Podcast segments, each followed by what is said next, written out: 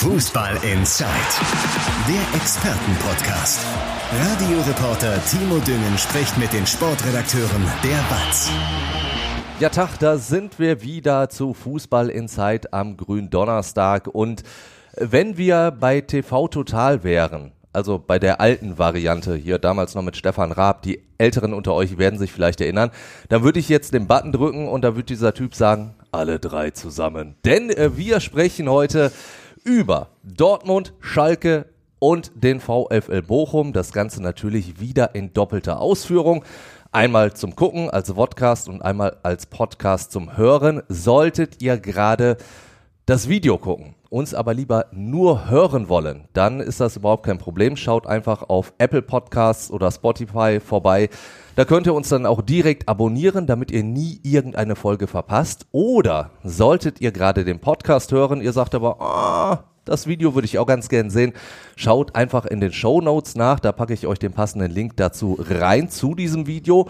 Und wenn ihr dann eh gerade schon in den Show Notes unterwegs seid, dann könnt ihr vielleicht einmal ganz kurz auf unsere Umfrage klicken. Wir wollen so ein bisschen von euch hören, was läuft gut, was läuft schlecht bei uns. Lob, Kritik, Anmerkungen könnte da alles loswerden. Und unter allen Teilnehmern verlosen wir dann die ein oder andere Fußball Inside Kaffeetasse. Wunderbar in unserem wunderschönen Grün. Da schmeckt der Kaffee raus wie sonst aus keiner anderen Tasse. Und damit jetzt dann äh, sozusagen zum Sport und äh, zu unseren Teilnehmern. Zum einen nämlich ist der stellvertretende Sportchef Andreas Berten am Start. Hi Andi. Timo, grüß dich. Und unser BVB-Experte, der sich auch durchaus noch beim VfL Bochum auskennt, Christian Wob ist am Start. Tag. Ich stelle mich auch noch kurz vor, ich bin Timo Düngen, bin Morgenmoderator bei Radio M. Schalippe und als Fußballkommentator im Einsatz bei den Spielen des MSV Duisburg und des FC Schalke 04. Andi, da werden wir natürlich dann nachher ein bisschen drüber sprechen, zum Beispiel über das Spiel in Leverkusen, das wir beide gesehen mhm. und ähm, dann auch ja durchaus begleitet haben. Aber vorher noch äh, zu Christian erstmal, denn du bist wirklich gerade just in diesem Moment aus Leipzig zurückgekommen. Pokalspiel der Dortmunder gestern Abend. Jetzt konntest du eine Nacht drüber schlafen, bist länger mit dem Zug gefahren, konntest jetzt alles nochmal durch den Kopf gehen lassen. Kannst du dir mittlerweile erklären, wie Borussia Dortmund eine solch schwache Leistung in einem so wichtigen Spiel abliefern konnte? Ich glaube, wenn ich es mir erklären könnte, würde ich morgen ein Angebot von diesem Verein erhalten, da Als irgendwie ähm, mitzuwirken in einer höheren Position. Aber ähm, ja, also Spaß beiseite, war eine unfassbar schlechte Leistung, die und das wurde gestern deutlich und das sollte eigentlich auch Sorgen bereiten, so nicht zu erklären war. Weder von Edin Terzic noch von Sebastian Kehl. Also es wurde zwar gesagt, was offensichtlich war, nicht in den Zweikämpfen, es fehlte total die, die Gier, man hat das Spiel überhaupt nicht angenommen, das war ja alles offensichtlich, aber warum man das genau in so einem Spiel abliefert, in einem zweiten wichtigen Spiel innerhalb von fünf Tagen, ist ein Rätsel und äh, ja, zeigt vielleicht, dass man oder dass viele die Mannschaft besser gemacht haben, als sie war in den vergangenen Wochen. Es ist ja genau der Punkt, den du ansprichst. Also innerhalb von fünf Tagen hat der BVB mutmaßlich zwei Titel vergeigt. Ja, das ist ja das Kuriose eigentlich. Ähm, also einen Titel haben sie auf jeden Fall vergeigt gestern Logisch. Abend. Wenn du raus bist, kannst du den Pokal nicht mehr holen. So, und in dem anderen ist ja das äh, eigentlich diese absurde Konstruktion, dass du trotzdem, dass du völlig unterlegen warst in München, nur zwei Punkte von denen weg bist. Und ähm, da ist theoretisch natürlich noch alles möglich, sag ich mal. Aber spätestens nach gestern fehlt vielen, glaube ich, der Glaube, wie es noch möglich sein sollte, allein schon die ganzen Spiele jetzt zu gewinnen, weil das drückte, also das war schon ein schwerer Schlag gestern und ähm, also ich weiß nicht, ob man sich da jetzt innerhalb von drei Tagen, glaube ich, mental erholen kann. Dann steht das Spiel gegen Union Berlin an. Ja. Warten wir mal ab. Wenn du das auch noch vergeigst, dann äh, ja, dann sieht's aber ganz düster aus. Ähm, ich glaube, die Champions League werden sie am Ende erreichen, aber ja, dann wird's kein, kein schöner Frühling, sag ich mal. Bei der Borussia war man ja wirklich nach diesem Spiel in München sehr, sehr bemüht, genau das immer in den Vordergrund zu stellen, was du auch gesagt hast. Es sind nur zwei Punkte, es ist noch nichts verloren, die Saison ist ja noch lang. Jetzt hast du aber gestern so ein Spiel abgeliefert, auch dann wieder im Pokal. Da ist die Ernüchterung natürlich jetzt dann umso größer, weil die Mannschaft sendet ja eigentlich ein, ein fatales Signal an der Stelle. Mhm. Und das wurde auch gestern sehr deutlich in den Aussagen, gerade von Edin Terzic, der ja äh, genau diese Argumentation lieferte, die, die du jetzt gerade genannt hattest am, äh, am Samstag, dass noch eben da alles äh, drin sei und man sich davon erholen würde. Ähm, gestern war das sehr, sehr deutlich, wie er die Mannschaft angegangen hat. Also das war, ähm, es war jetzt keine Wutrede oder knallharte Abrechnung, aber für Edin Terzic-Verhältnisse, der ja eigentlich jede, jegliche Kritik intern anbringt nur, hm. war es schon eindeutig, also war schon krass, wie er gesagt, also wie er sagte, dass er total enttäuscht sei, also total fassungslos sei von dieser Leistung, enttäuscht, äh, angepisst war, glaube ich, das Zitat, was er sogar im Fernsehen gesagt hatte. Ähm, es war ein Scheißabend. Schön, dass man alle diese Begriffe mal nutzen darf, wenn es aber nur Zitate einfach, sind. Genau, einfach ein Zitat setzen, ja. Ähm, und er hat halt äh, gesagt, ja, also wenn, wir so spielen, dann mehr, also ich paraphrasiere es jetzt, dann brauchen wir gar nicht mehr irgendwie antreten. Also ja. es war, es war schon hart, dass er dann auch, er hat keine einzelnen Spieler ähm, kritisiert. Das hat auch Sebastian Kehl nicht gemacht, außer er hat halt Gregor Kobel rausgenommen, der wirklich ein starkes Spiel gestern gemacht hat. Ja. Ähm, aber ansonsten von früher würde man sagen, in dem Fall von zwei bis elf, alle mit der Bank durch, unterirdisch. Und es war einmal mehr halt ein wichtiges Spiel, wo Borussia Dortmund nicht das auf den Rasen kriegt, was Borussia Dortmund vermeintlich, sagen wir jetzt einfach mal, kann. Andi, du hast da auch einen Kommentar zugeschrieben. Dir ist aufgefallen, also dass der BVB in dieser Saison ja alleine schon wieder alle mhm. Äh, entscheidenden Spiele oder einen Großteil vergeigt hat. Ja, ich glaube schon, das ist, also natürlich ist es irgendwo auch am Ende eine Qualitätsfrage, aber eben halt auch eine Frage, wie man sich in diesen Spielen halt präsentiert, wie man da äh, Rückschläge wegsteckt, wie man äh, selber nach vorne spielt, ähm, agiert, das Spiel dominieren möchte. Das funktioniert bei Schalke, äh, bei Borussia Dortmund in dieser, dieser das Saison. Böser ja, ja. ich merk's auch gleich in, ja. im Rachen. Tut mir leid. Nein, also das merkt man bei Borussia Dortmund halt extrem in diesen äh, wichtigen Partien, ums, um Big Points geht, um Meisterschaften, ja. um Titel, um äh, Prestige, wie halt im Revierderby 2-2 gegen Schalke, gegen diese Schalke in dieser Saison, ja. ist halt auch kein Ruhmesblatt. Und ähm, ja, es fällt auf, dass tatsächlich auch eben halt in diesen Knackspielen dann eben dann doch nicht so viel Qualität offensichtlich drinsteht, wie man eigentlich annehmen müsste. Ich meine, der Kader von Borussia Dortmund, der liest sich ja top, also Schon sehr gut. Nummer zwei, Bums fertig aus in der Liga. Äh, für mich jedenfalls ganz klar. Ähm, so und Warum sich dann eben aber eben doch nicht in diesen entscheidenden Spielen immer wieder äh, auf, auf, aufs Parkett bringen, ist halt wirklich die große Frage. Und wenn Christian sagt es zu Beginn, wenn er es wüsste, wenn ich es wüsste, ja. äh, würden wir es vielleicht sogar verraten. Aber selbst die BVB-Verantwortlichen wissen es ja selbst nicht. Also und was ich ganz extrem fand im Vergleich zu dem München-Spiel, wo du vielleicht dann durch, einen, durch diese unglückliche Kobelaktion in Rückstand gerätst, das ist natürlich ein Nackenschlag wir haben, gewesen. Genau, wir haben alle keine Glaskugel, wir wissen genau. nicht, wie es danach weitergeht. Ja. Aber gestern war es so, dass du von der ersten Sekunde an das Gefühl hattest, dass, diese, dass die dieses Spiel nicht gewinnen werden, dass sie es nicht ja. annehmen. Es war total lustlos. Ähm, eigentlich kannst du nach, glaube ich, 15 Minuten 3-0 schon zurückliegen. Hängende Köpfe, spätestens Mitte der zweiten Halbzeit, wo ja noch eigentlich alles möglich gewesen wäre, theoretisch. Aber du hattest nie das Gefühl, dass sie auch nur, ja, dass sie auch nur darüber nachdenken, wie sie irgendwie dieses Spiel gewinnen können. Also ich habe äh, jetzt ähm, zum Beispiel kann ich mal sagen, wir haben eine Geschichte jetzt über das BVB-Spiel gegen Malaga geplant, wo ähm, irgendwie so nochmal alle Beteiligten erzählt haben, wie die ganze Zeit spürbar war, ähm, dass die dieses Ding noch irgendwie drehen wollen. Ja. Und ähm, das war gestern diese, dieses komplette Gegenteil, ohne den, der Mannschaft der jetzigen nahe zu treten zu wollen, weil diese 2013er Mannschaft natürlich außergewöhnlich war. Aber das sind ja genau diese Einstellungen, die du brauchst, um so einen Spieler noch zu drehen wie damals. Und gestern, das war äh, absolut gar nichts. Und das Schlimme ist ja, also du kannst ja wirklich ähm, bei den Bayern verlieren, du kannst auch in Leipzig verlieren, denn auch die Leipziger haben, wenn Klar. du dir den Kader durchliest, auch eine ziemlich gute Truppe. Definitiv. Vor allen Dingen, wenn da jetzt auch wieder alle fit sind. Also das ist ja schon nicht schlecht. Die haben eine gute Offensive und ein Kunku sitzt zum Beispiel noch äh, in der normalen Jacke nur auf der Bank und guckt nur zu. Also die haben natürlich schon jede Menge Qualität. Aber genau dieses allein Ausstrahlen, vorher immer groß zu erzählen, ja, das ist jetzt mal da, da sind wir aber wirklich mal, da müssen wir auf dem Punkt da sein und am Ende äh, kriegen sie es einfach nicht hin. Ja, also es war vor allem auch äh, von denen, die du die, von denen du es eigentlich erwarten müsstest. Also die, ich meine, die Namen nennen wir häufiger, Reus Hummels, Ja. Chan, dass die in diesen Fällen vorangehen. Ähm, der einzige, der es wieder so ein bisschen zumindest versucht hat, war Jude Bellingham, der aber gestern auch erst äh, nach über einer Stunde eingewechselt wurde, weil er nicht die Kraft hatte, um nochmal 90 Minuten zu spielen, was ja auch irgendwann verständlich ist, der macht ein irres Pensum.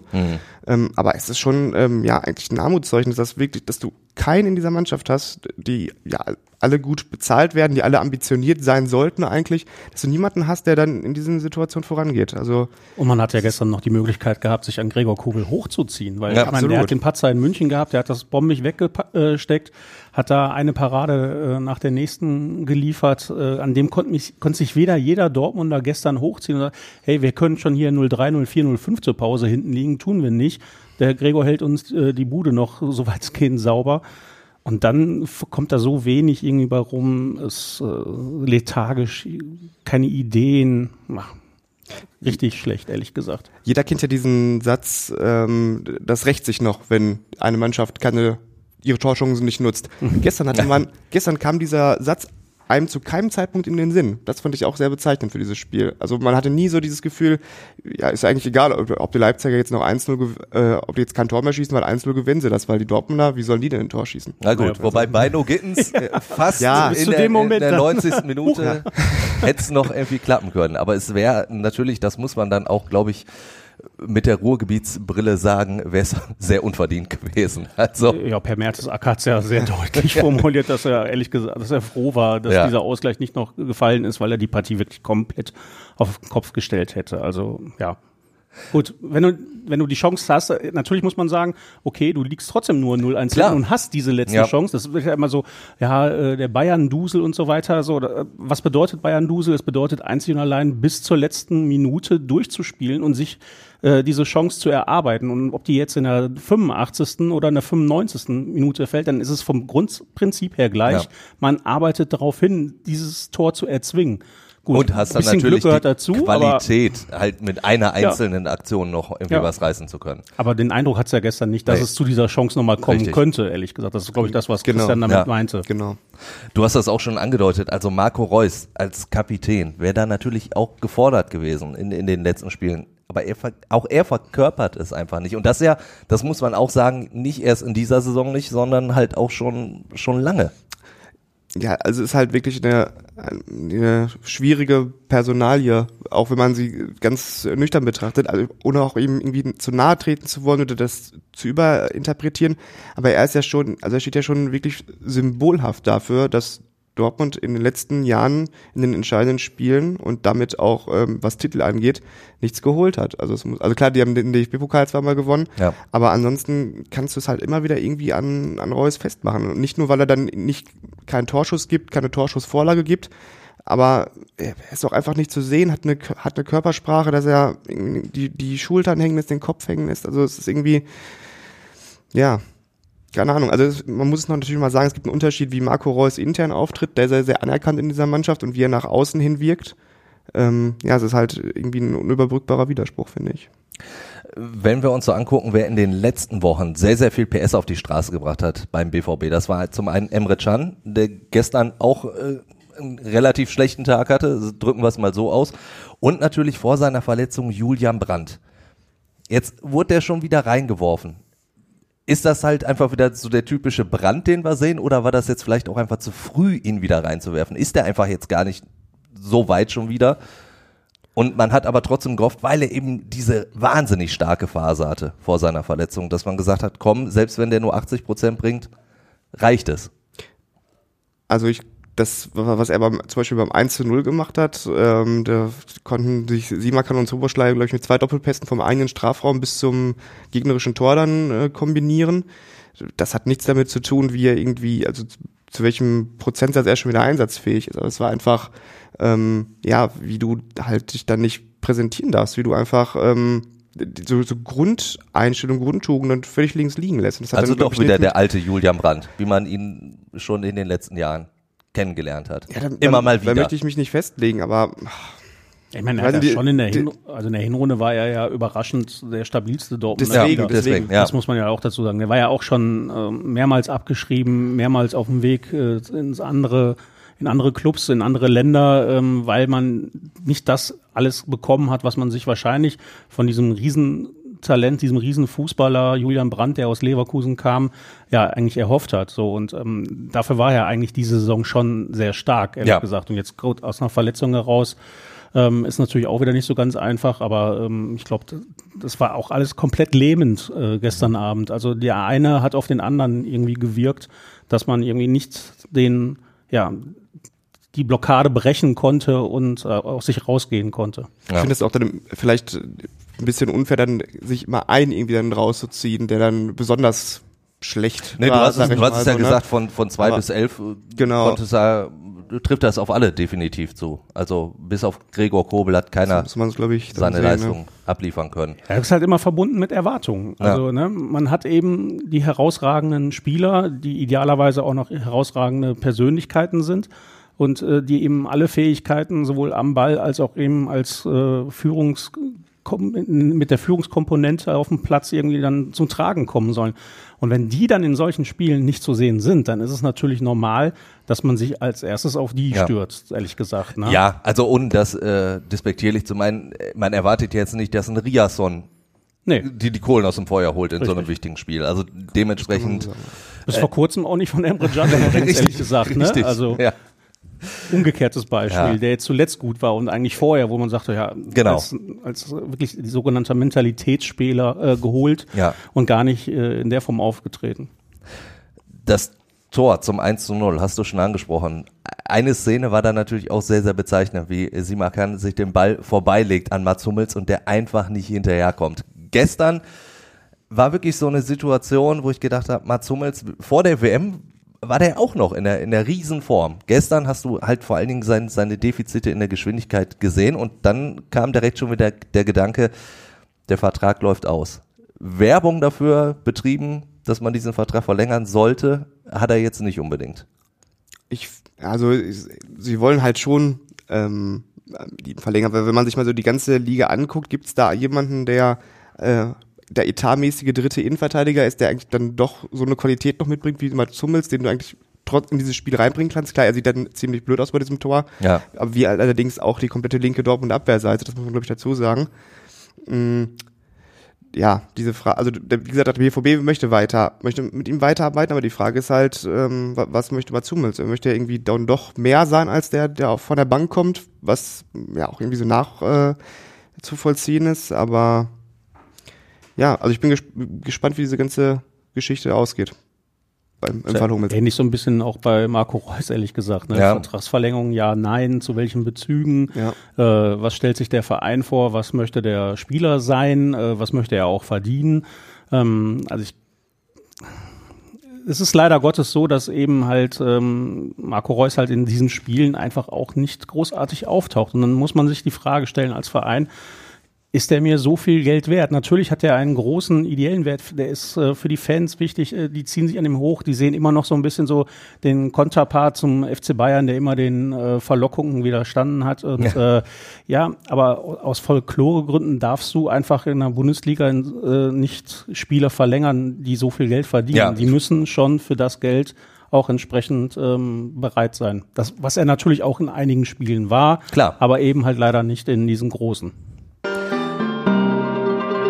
Werbung. Werbung Ende. Dann äh, lass uns äh, zum FC Schalke 04 rüberwechseln, denn äh, also Große Spiele. große Spieler, ja, natürlich. Äh, es ist so ein bisschen Äpfel mit Bieren vergleichen, aber es gab ja gestern nun mal die Bekanntmachung äh, beim FC Schalke, dass äh, Simon Terodde seinen Vertrag eben nicht verlängern wird. Das hat man jetzt schon bekannt gegeben, was sportlich auch durchaus Sinn macht, wenn man seine Erstligasaison jetzt so ein bisschen Revue passieren lässt, dass man schon gemerkt hat, es, es funktioniert nicht ganz so in der ersten Liga. So habe ich das zumindest wahrgenommen. Da du mich schon so ein bisschen skeptisch anguckst, habe ich so das Gefühl, du Ja, würdest es sagen, Simon Terodde mit, mit ihm jetzt verlängert. Oder Nein, hätte ich ehrlich gesagt Okay, auch nicht. gut. Aus dem Dann- einfachen dann Grund, weil sich die Schalker Situation, wenn sie den Klassenerhalt schaffen Ja. Nicht gravierend ändern wird in der neuen Saison. Sie werden weiterhin, also es, es tun sich ja jetzt nicht Wolken auf und äh, es fällt Ge Regen vom Himmel auf Schalke 04. Ja. Ähm, sie werden weiterhin nicht äh, so viel Geld haben, um so viel Qualität hinzufügen zu können in den Kader, dass man sagt, so jetzt greifen wir zumindest schon mal das einstellige Mittelfeld an, Ja. sage ich jetzt mal. Und ähm, die Spielweise kann sich immer noch mal ein bisschen verschieben, das ist richtig, aber sie wird sich nicht gravierend ändern. Und ähm, das Problem ist, ich meine, man hat ja gesehen, wie Simon Terodde funktioniert und man weiß in dieser Saison Kommt er einfach nicht in ihm- diese Situation. Richtig, wo genau. er funktionieren in der vergangenen kann. Saison, in der Zweitligasaison, als er 30 Tore, glaube ich, gemacht hat, ähm, ist, äh, hat Schalke Spiele gemacht, äh, hat sie selbst kreiert, die Chancen. Er war ein guter Abnehmer, war hervorragend, Ja. gravierender Faktor für den Aufstieg. In dieser Saison spielt Schalke meistens äh, in der Defensive, muss vorne zerstören, hat da mit Michael Frei gerade halt jemanden drin, der sehr bullig ist, aber natürlich auch bisher, ehrlich gesagt, wenig, wenig bis gar keine Torgefahr äh, ausstrahlt und Ja. auf jeden Fall schon gar nicht erst äh, erfolgreich war. Ähm, das ist halt nicht das Spiel von Simon Terodde und deswegen ähm, muss man das jetzt auch so ein bisschen ähm, danach beurteilen, wie wird die Zukunft von Schalke 04 sein, passt er da rein und dann glaube ich aber auch ehrlich gesagt, dass er selber sich gesagt, gesagt hat, ich glaube nicht, dass das aus, äh, ja, der wird jetzt nicht beleidigt sein Nee, nach nee, dieser nee, Saison, weil er so jetzt zuletzt häufig nicht mehr in der Startformation stand, Ja. da wird er sagen, so, äh, nee, dieses Schalke bekommt mich jetzt nicht mehr Ja. oder so, sondern einfach, weil er selber weiß, die Perspektive wird genauso sein. Er wird ja auch nicht jünger, äh, Richtig. 35. Ja. Macht's nicht einfacher. Dann gehen wir auf jeden Fall d'accord mit unserer Meinung. Das ist schon mal sehr, sehr gut.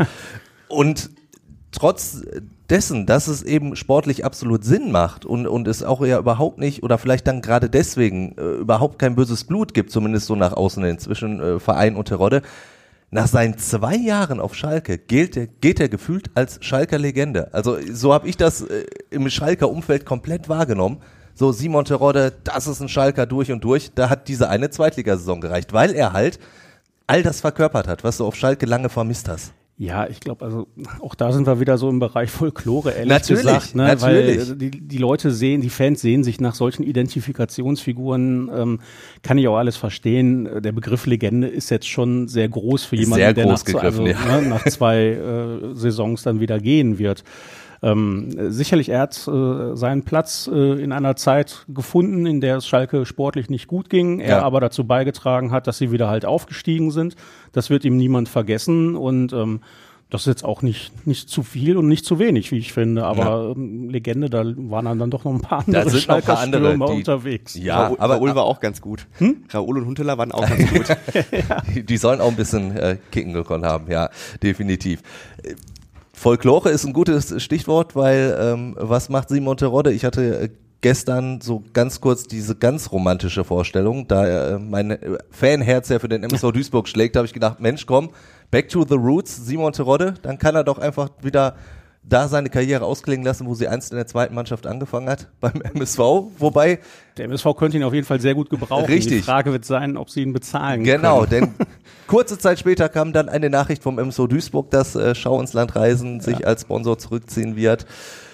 Die Schulden, die der MSV beim Sponsor hat, Ja. gestundet werden zwar bis 2025, aber das sind halt vier Millionen, die der MSV irgendwie auftreiben muss. Und da macht man sich dann, glaube ich, keine Gedanken über Simon Terodde. Ich glaube, da spielt der gerade gar keine Rolle, Richtig. weil ähm, da geht es jetzt erstmal darum, Euros zusammenzuholen, um die generelle Zukunft des Vereins Ja. zu sichern. Und ich meine, Ingo Wald hat ja bei der letzten Jahreshauptversammlung, meine ich, noch gesagt, äh, so perspektivisch 2025 vielleicht mal wieder in die Richtung zweite Bundesliga zu gehen. naja, er hat gesagt, da muss der MSV äh, Ja. mehr oder weniger oben sein in der zweiten Liga. Wird, ich habe es jetzt nochmal für ihn doch provisorisch ein bisschen vorsichtiger Ja. formuliert nach dieser Entscheidung von, vom Schraubsponsor. Ja.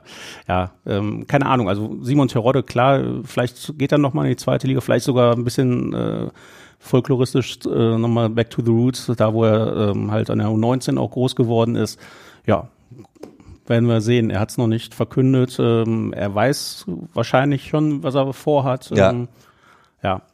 Insgesamt, natürlich äh, muss man sehen, er auch generell fürs Ruhrgebiet, ich meine, äh, Oberhausen war er auch, meine ich, äh, dann hat er auch noch äh, Düsseldorf gespielt, äh, Köln, also er hat schon relativ viel Ja, äh, Bochum, erlebt. VfL, Bochum, ja, ja, sicher, VfL Bochum, hat schon sehr viel erlebt äh, Ja. im Ruhrgebietsfußball. Also Das von daher, definitiv. da würde ich vielleicht dann eher so den Begriff äh, Ruhrgebietsfußballlegende als die Ja. moderne Variante zu all Wenn, den wenn wir das Ruhrgebiet was Libudas weiter und fassen. Er hat ja auch gesagt, äh, man wollte das jetzt auch dann äh, frühestmöglich bekannt geben, weil eigentlich wäre noch ein bisschen Zeit gewesen, um sich so ein bisschen auf die aktuelle Schalker Situation einfach zu konzentrieren. Denn ähm, ich habe das angesprochen, du warst auch äh, beim Spiel gegen Leverkusen in der Arena. Ich habe dich gesehen, du mich glaube ich nicht, Doch, weil doch. guck mal, Du bist nur den anderen Weg hochgegangen. Genau, weil das kann man einmal ganz kurz erklären. Die Kommentatorentribüne, die ist etwas mittiger, ein bisschen höher gesetzt und die schreibende Zunft an dieser Stelle ist dann so, so von mir aus gesehen links unten. Genau, richtig. So. Und ich hatte das Gefühl, äh, Schalke konnte man in dem Spiel relativ wenig vorwerfen. Ich fand, die haben fast alles gegeben, was sie auf den Platz bringen konnten. Leverkusen war einfach an dem Tag eine Klasse zu Ja, gut. ähm, Und, Definitiv. und obwohl es diesen Punkt gab, dass du Schalke nichts vorwerfen kannst, dass es die erste Niederlage war in der Rückrunde, war es wirklich eine Niederlage, die sehr, sehr wehgetan hat, weil die Konkurrenz zeitgleich dann auch noch gepunktet hat. Also die Situation hat sich schon verschärft für Schalke. Ja, klar, jetzt hast du natürlich, ich glaube, drei beziehungsweise vier Punkte Rückstand auf äh, Hoffenheim und Bochum. Bist so im Sandwich äh, zwischen Hertha und Stuttgart mit einem Punkt nach oben und unten. Ähm, ich glaube, das wird sich auch bis zum Saisonende nicht mehr großartig ändern, wobei der VfL Bochum, glaube ich, mit äh, dem Spiel gegen Stuttgart am Wochenende einiges in gute Richtungen bewegen kann. Ja, werden wir Ähm, gleich noch zu kommen. Genau, richtig. Aber ähm, ja, also Leverkusen darf man jetzt nicht überwerten. Sorry, also ich meine, gegen wen erwartest du in der Bundesliga als äh, mit dieser Schalker Mannschaft eine Niederlage, wenn nicht gegen so eine Mannschaft? Deswegen, genau. Und sie sind einfach, äh, seit Xabi Alonso übernommen hat, ja auch die, glaube ich, dritterfolgreichste Mannschaft der Bundesliga. Also da würde ich jetzt gar nichts mehr dran festmachen. Ähm, da muss man wirklich gucken, was hat trotzdem noch funktioniert und was kann man jetzt halt in Hoffenheim in die Waagschale werfen. Ja. Ist natürlich blöd, dass die jetzt ausgerechnet jetzt zweimal in Serie Richtig. gewonnen haben. Also äh, das macht es nicht einfacher. Die wissen haargenau, auch da, ähnlich wie bei Bochum, gewinnen sie gegen Schalke, ist das ein großer Schritt Richtung Klassenerhalt. Ja. Aber auf der anderen Seite, selbst danach sind nochmal äh, sieben Partien. Ähm, gut, nach dem gestrigen Spiel würde ich jetzt ein bisschen relativieren, wie Bochum gegen äh, Leipzig gewonnen hat. äh, wenn jetzt äh, selbst Dortmund da keine Chance hatte, äh, eigentlich so richtig, ähm, wie es dann nochmal für Schalke am Ende Ja. eng werden sollte. Aber äh, gut, es bleiben noch Partien, in denen Schalke tatsächlich gewinnen kann. Es wird schwierig, aber Aber je, genau jetzt kommen die ganz entscheidenden Wochen. Du Ja. spielst erst in Hoffenheim, dann kommt Hertha Hertha, BSC ja. in die Arena.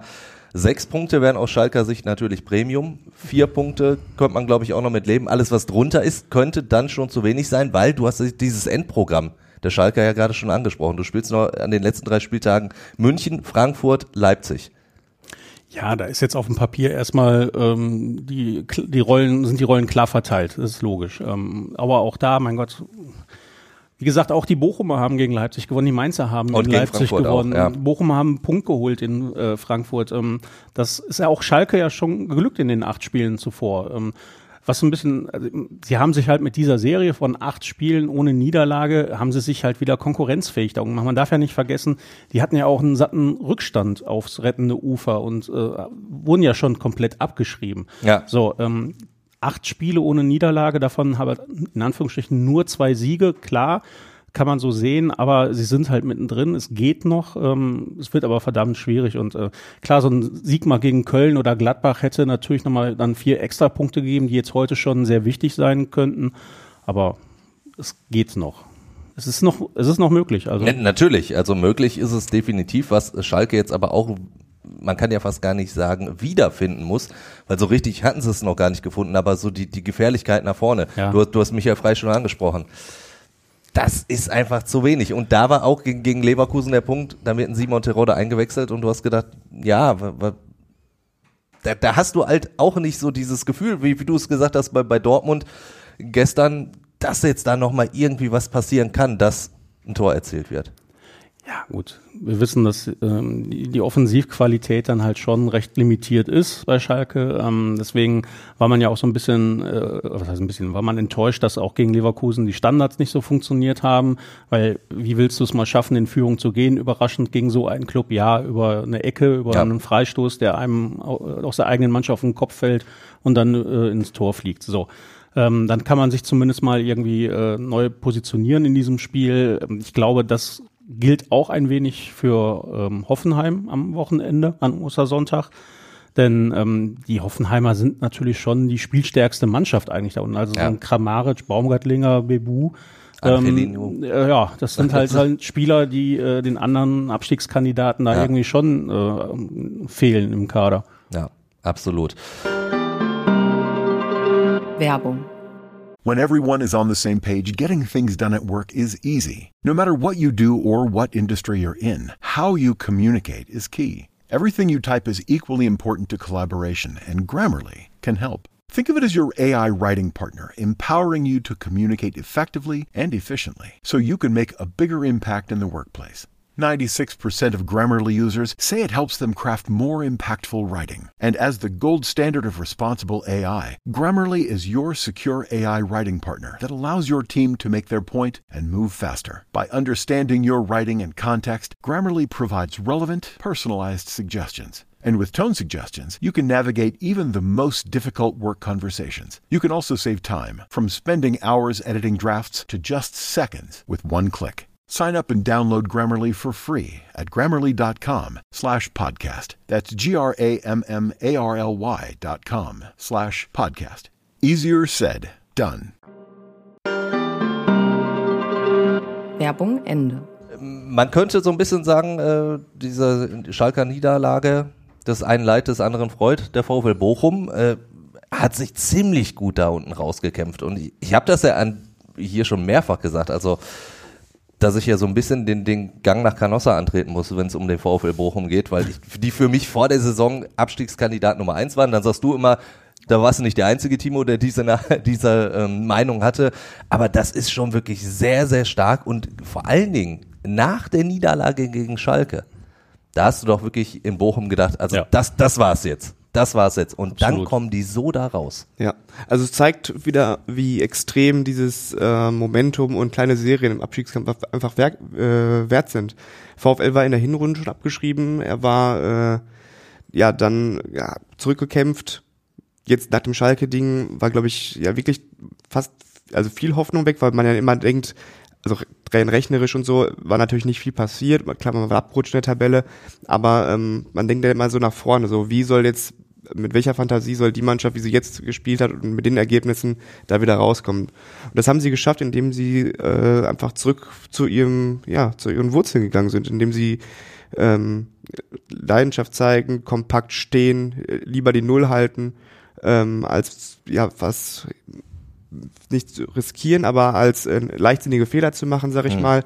Dazu kommt auch das Spielglück zurück, weil wenn man ehrlich ist, in Frankfurt, ähm, da war die, war die Eintracht schon klar, die stärkere Mannschaft hatte viel mehr Chancen, aber sie haben es halt geschafft, da einen Punkt mitzunehmen und so ein Punkt kann am Ende Gold wert sein. Also quasi die alten Entzugenden wiederfinden, würdest du so momentan als Stärke des VfL ausmachen. Genau, genau. Plus halt, ähm, ja, solche Sachen wie, dass äh, Dominik Heinz plötzlich als Linksverteidiger überragend, also was heißt überragend spielt, aber ähm, schon ein Gewinn auf der Seite ist, dass du halt, dass einzelne Spieler dann wieder in Form finden. Riemann ähm, hat eine deutliche Steigerung äh, gezeigt. Ähm, Masovic ist plötzlich Torjäger, sp- spielt mit Ordetz hinten äh, ein gutes Duo. Sind halt dann auch äh, ja solche Spieler, die einfach zurück zu ihrer Form finden, so ein bisschen. Was mir auch auffällt, und ich meine, du hast ihn ja deutlich mehr kennengelernt als ich, Thomas Letsch. Also ich hatte das erstmal so richtig Kontakt mit ihm, als er hier äh, vor ein paar Wochen vor dem Schalke-Spiel ja bei uns zu Gast war im Podcast. Und da hat er schon was getan, was ich bemerkenswert fand als Trainer. Da hat er gesagt, ja, die letzte Trainingseinheit, die fand ich richtig schwach. Also das muss besser werden. Und das macht er immer mal wieder. Also öffentlich auch wirklich sagen, Leute, das Training hat mir überhaupt nicht gefallen.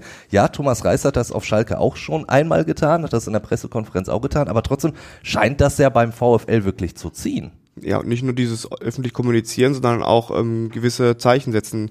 Äh, Ich erinnere mich, bei einem Spiel hatte er einen äh, Kaderplatz freigelassen, weil er einfach mit der Trainingsleistung nicht zufrieden war und gesagt hat, ja, Leute, ihr hattet jetzt Zeit, euch aufzudrängen. Ja. Hat keiner gemacht, deswegen lasse ich dir lieber einen Platz frei, als da jemanden hinzusetzen, der es nicht äh, verdient gehabt hat in dieser Woche. Ähm, das muss man, das muss man sich trauen und äh, Thomas Letsch ist, glaube ich, ähm, einfach ein sehr, sehr guter Kommunikator. Also der kann das, der kann das tun und das öffentlich so sagen, aber intern trotzdem genau die richtigen Worte finden, die der Mannschaft in dem Zeit, in dem, äh, in dem Punkt oder zu dem Zeitpunkt hilft.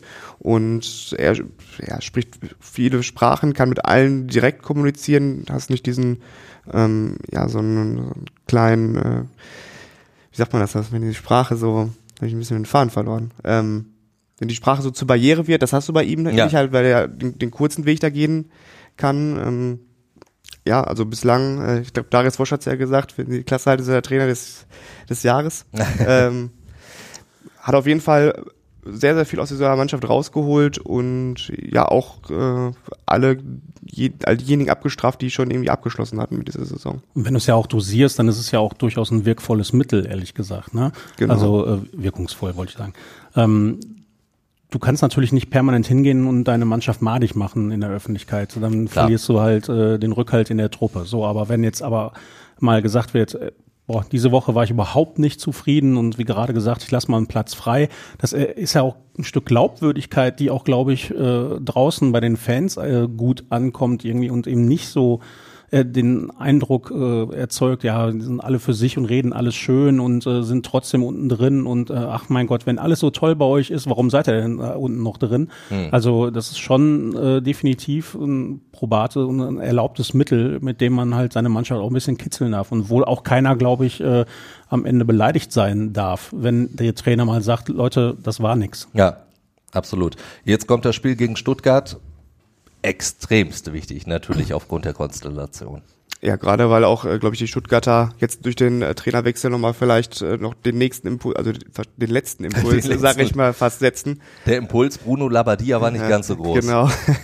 ähm, da jetzt ja mit einem Sieg wegziehen zu können, ist natürlich unfassbar, also ein unfassbar wichtiges Spiel. Ähm, Gerade weil du in den anderen Spielen gegen die unten so ein bisschen hast federn lassen, jetzt auch gegen Schalke dann. Ähm, ja, also wenn wenn die äh, wenn die Bochumer das gewinnen sollten und dann kann man mal gucken, wie das Köln, Kölner Spiel ausgeht, dann wird da vielleicht Köln sogar noch mit unten reingezogen. Stimmt, also ja. weil ich glaube, mit dem Sieg könnten sie sie überholen Ja, ähm, ja, ist auf jeden Fall äh, richtungsweisend. Gerade auch, weil äh, die am Ende der Saison ja Spiele kommen, die, wo Bochum in der Hinrunde gewonnen hat, was man jetzt aber auch nicht unbedingt als Punkte einplanen sollte für die Rückrunde. Gerade deswegen ist es gerade so wichtig, gegen die direkte Konkurrenz dann irgendwie zu gewinnen. Damit sind wir dann äh, abschließend bei den Tipps. Wir machen das ganz, ganz schnell. Wir sagen einfach einmal ganz schnell durch. Also Dortmund, Union. Dann haben wir eben äh, Bochum gegen Stuttgart und Hoffenheim gegen Schalke. Christian, deine Tipps. Dortmund gewinnt 3 zu 1. Der VfL gewinnt 2 zu 1. Und Schalke, gegen wen spielt Schalke nochmal? In Hoffenheim. In Hoffenheim. In Hoffenheim. Oh, oh, oh. Also auch ein sehr, sehr wichtiges Spiel. 1-1. 1-1. Andi. Fange ich von hinten an. Ja. Glaub- 1-1 ist okay. Kann Schalke, glaube ich, mit leben, ähm, auch wenn sie den Sieg bräuchten, der schon extrem wichtig wäre, aber der würde wieder so ein bisschen den äh, mentalen Turnaround geben, irgendwie äh, Leverkusen verpackt und jetzt halt äh, zumindest mal nicht verloren, den einen Verein nicht komplett aus den Augen verlo- äh, abge von, nicht abgehängt worden von ähm, Hoffenheim. Ähm, Bochum kann es schaffen, wird es schaffen 2 zu 0 und der BVB spielt 2-2.